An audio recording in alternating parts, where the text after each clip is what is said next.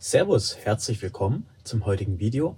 Heute geht es um das Thema Dualität. Ein meines Erachtens sehr zentrales Thema, weil daran unglaublich viel dranhängt, auch im menschlichen Leben, in der Praxis. Doch zunächst, was ist Dualität?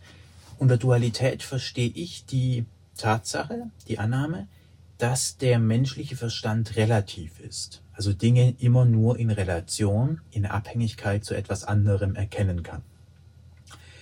Klassische Beispiele sind ja der Unterschied zwischen Tag und Nacht, aber auch so Sachen wie, dass manche Menschen sagen, vor zehn Jahren war alles besser oder alles schlechter. Diese Aussage können Sie auch nur treffen, indem Sie eben das Heute als Referenz haben.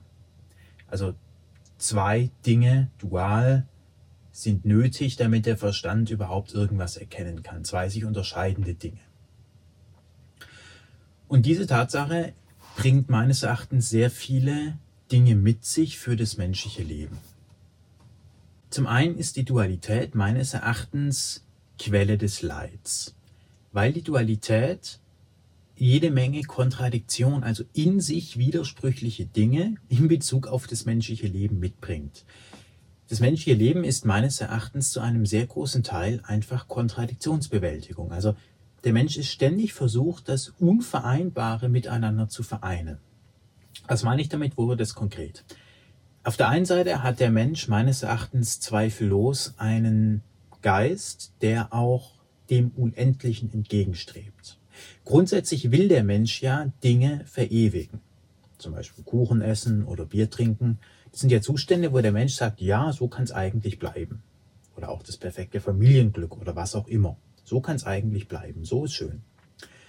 Und dann hat der Mensch aber auch einen Körper, und der Körper ist nun das Element, was eben die Verewigung eines Zustands verhindert. Also ich kann einfach nicht drei Wochen am Stück 24-7 Schnitzel essen. Nicht, weil ich das als, aus geistiger Sicht nicht gerne machen würde, sondern weil mein Körper irgendwann sagt, na so und so viel Nahrung ist halt mal Schluss. Oder auch die perfekte Lebenssituation, die perfekte Familie. Irgendwann sagt auch da der Körper, ja, geht nicht mehr. Er wird alt, er hat vielleicht eine Krankheit. Also der Mensch ist ständig damit konfrontiert, dass er geistig das Ewige anstrebt, was auch immer das ist, aber gleichzeitig hat er einen Körper, der ihm genau diese Ewigkeit verhindert. Ist der Hammer. Neulich saß ich in einem, in einem Café, habe da meinen Kaffee getrunken in Leipzig und habe gedacht, ja, so wie es jetzt ist, ist es eigentlich schön. Draußen schönes Wetter, alles gut, habe mich da wohlgefühlt in dem Ambiente und habe gedacht, ja, eigentlich könnte es jetzt so bleiben, aber das, was mich daran hindert, diesen Zustand zu verewigen, ist der Körper. Das heißt, der Mensch vereint das Unendliche und das Endliche zugleich. Dann geht's weiter. Der Mensch ist partiell frei, partiell aber auch nicht frei. Und schon der, der Ausdruck partielle Freiheit ist streng genommen eine Kontradiktion, ein in sich widersprüchlicher Satz, genauso wie verheirateter Junggeselle. Denn Freiheit ist entweder ganz oder gar nicht, wenn man das mal so sehen will. Aber klassischerweise sieht man, okay, der Mensch hat irgendwo Freiheiten. Ich habe die Freiheit, hier ein Video aufzunehmen. Ich kann es sein lassen. Ich könnte jetzt auch draußen spazieren gehen, hier hinter mir an der Dübener Heide. Aber es gibt eben auch Dinge, die ich nicht kann. Also wenn ich jetzt heute Nachmittag auf dem Mond spazieren will, geht es ja nicht. Also irgendwo bin ich frei, irgendwo aber auch nicht. Auch wieder so ein Spannungsfeld. Und das Problem ist, dass der Mensch das im Vornherein nicht weiß. Was kann ich heute machen und was kann ich heute nicht machen? Die Thematik des Scheiterns kommt auch daher, dass der Mensch auf der einen Seite einen Geist hat, der sich Dinge vorstellen kann, nahezu grenzenlos, und zeitgleich einen Körper hat, der ihn aber da an dieser grenzenlosen Umsetzung hindert. Oder noch ein Beispiel. Heute, wenn ich heute auf meine Situation von vor fünf Jahren sehe, würde ich sagen, da hätte man einige Dinge vielleicht anders machen können. Also ich habe heute das Wissen, wie ich damals hätte besser handeln können. Heute kann ich aber damals nicht mehr handeln. Damals, vor fünf Jahren, hätte ich handeln können, hatte aber das Wissen noch nicht. Das heißt auch hier wieder der dualistische Charakter des Entweder-Oder. Entweder ich habe das Wissen, was vor fünf Jahren gut gewesen wäre, oder aber ich habe die Möglichkeit zu handeln, aber das Wissen nicht. Das geht so ein bisschen in die Richtung Heisenbergsche Unschärfe-Relation, wo ich auch entweder weiß, wo ein Teilchen ist oder wie es sich bewegt.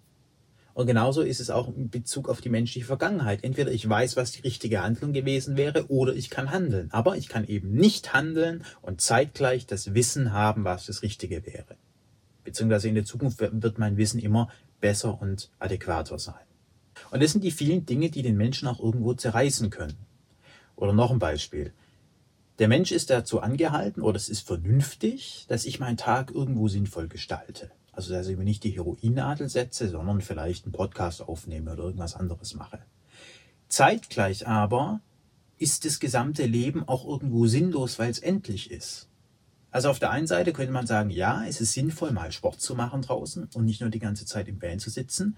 Zeitgleich ist es aber auch egal, weil in ein paar Jahren oder ein paar Jahrzehnten werden sich die Regenwürmer durch genau die Muskeln fressen, die ich jetzt draußen trainiere. Also auch da wieder diese, diese, dieser kontradiktive Charakter, dass der Mensch sich ständig dem ausgesetzt sieht, dass seine Handlungen sich in sich widersprechen. Also draußen eine Runde joggen zu gehen ist sinnvoll als auch nicht sinnvoll zugleich. Es ist wichtig, aber auch vollkommen unwichtig zugleich. Und viele Menschen, die diese Probleme so nicht haben, die diese Kontradiktion nicht sehen, schließen meines Erachtens gewisse Dinge aus. Die sehen sich eine Seite der Dualität an und hören dann auf zu denken oder hören dann auf zu hinterfragen. Das ist unglaublich spannend. Ich habe auf YouTube ein Video gesehen von Otto Bulletproof. Ein cooler YouTuber, ehemaliger Soldat, hat bei der Bundeswehr gedient. Und der hat ein ziemlich spannendes Video, wo er darauf eingeht, ob ein Soldat ein Mörder ist. Der Titel des Videos ist, glaube ich, ist ein Soldat ein Mörder? Ein spannendes Thema und auch Respekt, dass, ich, dass er sich dieser Thematik stellt. Und er vertritt die These, der Soldat ist kein Mörder, was natürlich im juristischen Sinne auch nicht ist. Und er sagt, der Soldat nutzt ein Werkzeug, will das Gute voranbringen und der Einsatz seines Werkzeugs, also G36 oder sonstige Waffen, können potenziell tödlich enden. Es ist eine im Rahmen der Dualität vernünftige Sichtweise, das so zu sehen. Und wenn ich das mal so sehe, dann könnte ich auch sagen, na gut, ob ich jetzt Autos überführe, was ich mal gemacht habe, oder ob ich jetzt Soldat bin, ist eigentlich das Gleiche, weil auch als Überführungsfahrer will ich das Gute voranbringen, ich will Geld verdienen, ich will mir ein Gehalt erwirtschaften und tue das unter Einsatz eines Arbeitsmittels, also Golf, ein Q7 oder was auch immer, dessen Einsatz potenziell tödlich enden kann. Also wenn ich damit Geld verdiene, in Q7 von München nach Berlin zu fahren, dann kann das potenziell tödlich enden. Keine Frage.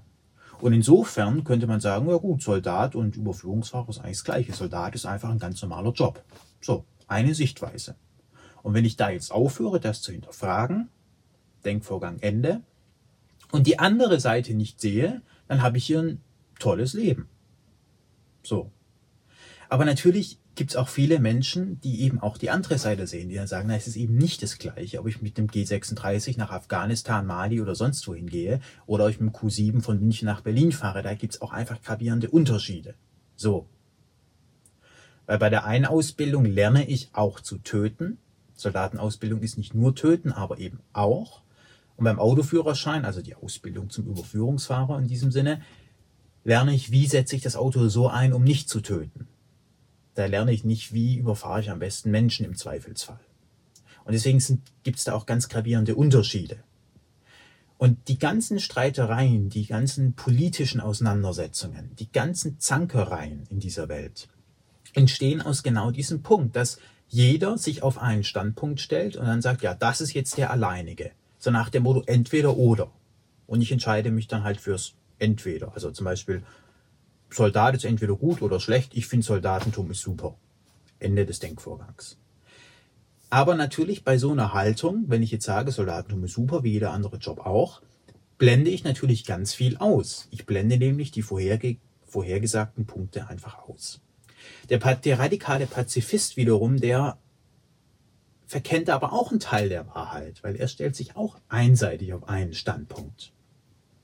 Und es ist das Entweder-Oder-Denken. Jeder ist auf, sucht sich einen Standpunkt raus und meint dann, er hat Recht und bieft den anderen an, streitet sich mit ihm und so weiter und so fort.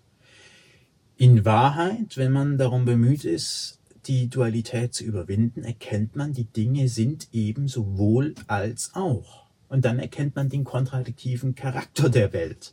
Also der Soldat ist sowohl ein Job wie jeder andere auch, als auch zugleich nicht.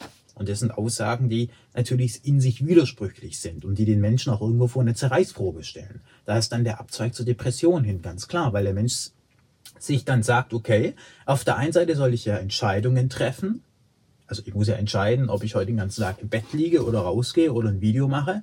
Auf der anderen Seite sollen beide Dinge irgendwie gleich wertvoll sein, weil auf der einen Seite ist Soldat super, zeitgleich aber auch nicht so super. So. Und um das Dilemma zu vermeiden, gehen meines Erachtens viele Menschen den Weg, dass sie sagen, na gut, dann schaue ich mir die andere Seite gar nicht erst an. Da verdränge ich das halt. Genauso wie bei allen anderen Dingen. Auch das Wirtschaftssystem kann man sagen, ja geil, fördert den Wohlstand, alle haben einen Job, alle sind zufrieden, Denkvorgang Stop.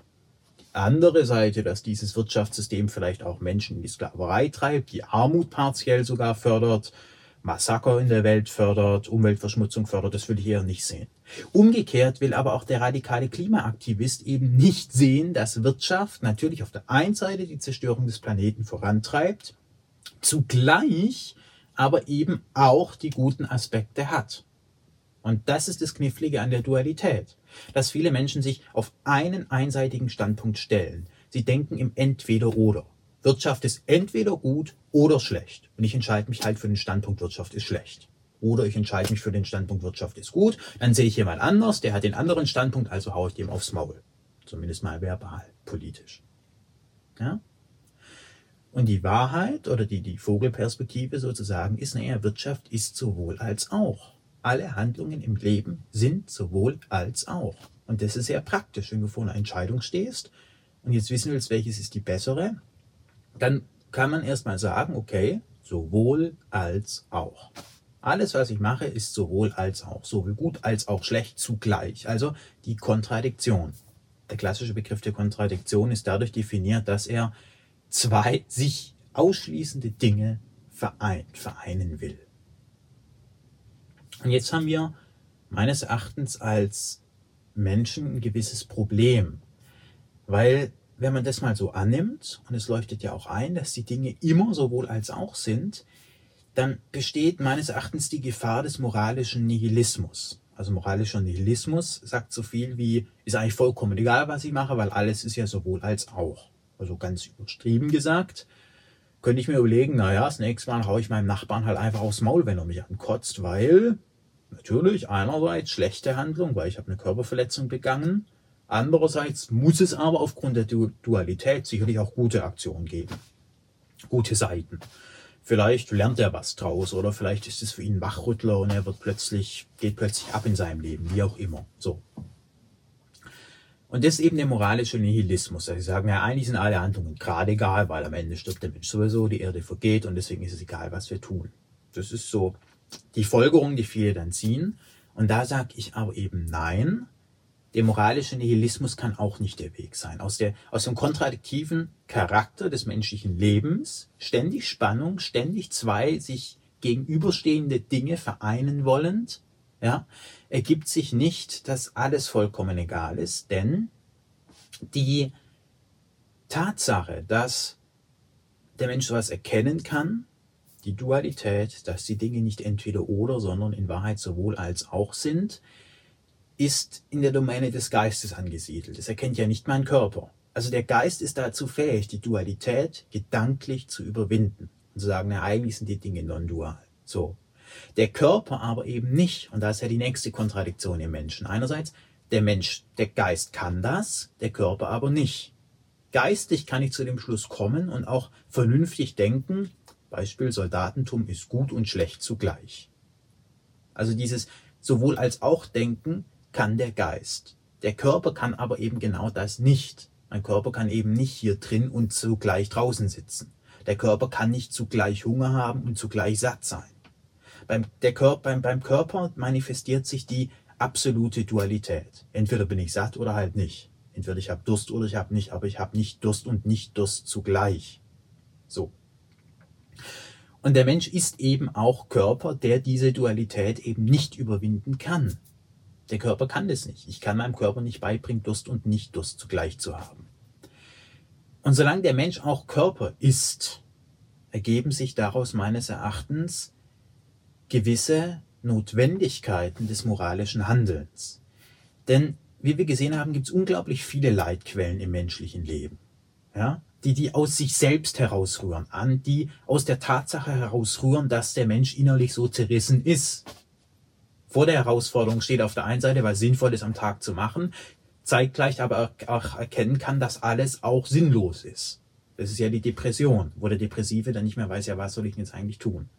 Aber solange der Mensch auch Körper ist, ist es meine feste Überzeugung, dass aus dieser Tatsache, dass er eben auch Körper ist, die Notwendigkeit zum moralisch richtigen Handeln herrührt. Und das moralisch richtige Handeln ist meines Erachtens, wie ich in meiner Moraltheorie ausgeführt habe, dasjenige Handeln, was zu guten Emotionen führt, also das Einschließende. Und daraus ergibt sich dann eben, dass es besser ist, Menschen aufzunehmen, als sie auszugrenzen. Wenn dich das interessiert, verlinke ich dir gerne die Moraltheorie unten. Aber für das Thema der Dualität ist meines Erachtens wichtig, dass aus dieser Tatsache, dass die Dinge immer sowohl als auch sind, eben nicht folgt, dass das menschliche Handeln vollkommen egal ist, weil der Mensch eben auch Körper ist. Wenn der Mensch nur Geist wäre, man könnte auch sagen, wenn der Mensch Gott wäre, dann wäre es tatsächlich egal. Und der Umkehrschluss von egal ist ja auch die bedingungslose Liebe. Für Gott ist das alles egal, er liebt alles gleich. Und deswegen kann Gott nicht gut oder schlecht handeln. Die einzig mögliche Handlung, die er vollzieht, ist Liebe und fertig. Also für, für ein Gotteswesen stellt sich die Unterscheidung moralisch richtig und schlecht handeln gar nicht. Der ist einfach. Punkt. Für einen Stein am Wegrand stellt sich die Frage nach dem moralisch richtigen Handeln auch nicht, weil der ist quasi nicht Geist. Der hat gar keinen geistigen Anteil. Der liegt halt da, erträgt alles und ist einfach. Und deswegen können Gott und ein Stein am Wegrand auch nicht leiden. Aber der Mensch ist gewissermaßen, wenn man das mal so sehen will, ein Zwischenwesen, zerrissen zwischen genau diesen zwei Realitäten. Auf der einen Seite einen Körper haben, der nach den Gesetzen der Biologie, der Naturwissenschaft funktioniert und in diesem Sinne quasi Stein ist, weil ja mechanische, tote Abläufe auch Teil von mir sind im Körper. Zeitgleich hat der Mensch aber eben auch diesen Geist, der zu Non-Dualität fähig ist, der die Dinge erkennen kann. Und da ist ja wieder die nächste Kontradiktion. Auf der einen Seite einen unbegrenzten Geist, der die Non-Dualität denken und erfahren kann, beziehungsweise die Dualität überwinden kann. Auf der anderen Seite eben auch ein Körper, der eben genau das nicht kann und nie können wird. Und das ist die große Spannung im menschlichen Leben. Und aus dieser Spannung ergibt sich aber meines Erachtens die Aufforderung, moralisch richtig zu handeln. In diesem Sinne hoffe ich, dass dich das heutige Video, der heutige Podcast inspiriert hat. Es gibt noch unglaublich viele weitere Themen, die man an die Dualität anknüpfen kann. Hegel geht in die Richtung, die Bewegung des Geistes, These, Antithese, Synthese, die sich dann wieder aufhebt, ist im Grunde genau das Gleiche oder geht in eine ähnliche Richtung. Ähm, die Leitthematik hängt, hängt da natürlich mit dran und auch ganz viele lebenspraktische Alltagsfragen. Und wenn dich jetzt ein Thema mehr interessiert zur Dualität, Non-Dualität oder wie überwindet man die Dualität oder wie auch immer, ist es überhaupt gänzlich möglich, dann schreib es mir gerne unter die Kommentare, dann weiß ich, auf welche Themen ich in den nächsten Folgen näher eingehen kann. In diesem Sinne bedanke ich mich ganz herzlich für dein Zuhören, wünsche dir eine schöne Woche und hoffe, dich mit meinen Gedanken etwas inspiriert zu haben.